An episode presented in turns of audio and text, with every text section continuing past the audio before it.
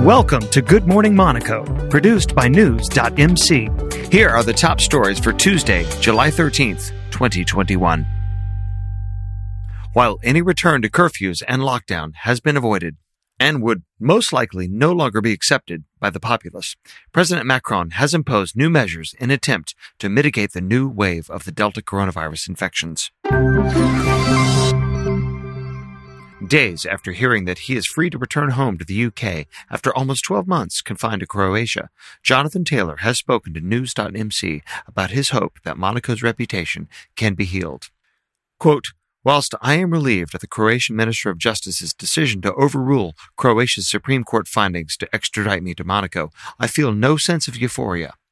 I had the best time of my life over nine years in Monaco, and I am saddened how the rightly proud principality's reputation has been sullied by what some may see as an overly zealous public prosecutor going after the whistleblower, whilst turning a blind eye to the perpetrators that committed the fraudulent wrongdoings at SBM Offshore, which in itself publicly claims to have withdrawn its vexatious complaint against me.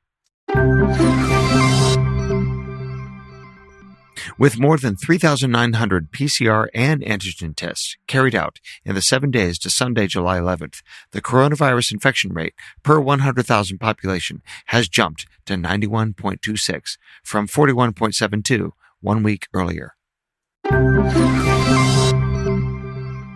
Founded in 2018 by former Formula One driver Thierry Boutsen, Boutsen Classic Cars is a brokerage company dedicated to the sale of exceptional vehicles.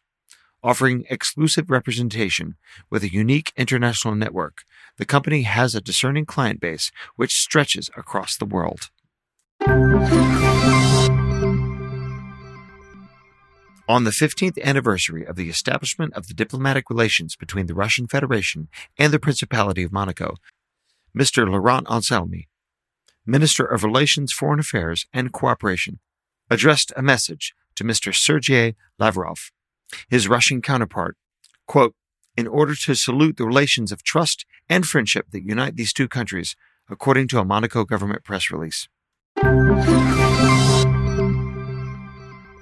Duly noted, Monaco's post offices will be closed on Wednesday, July 14th, as France marks Bastille Day.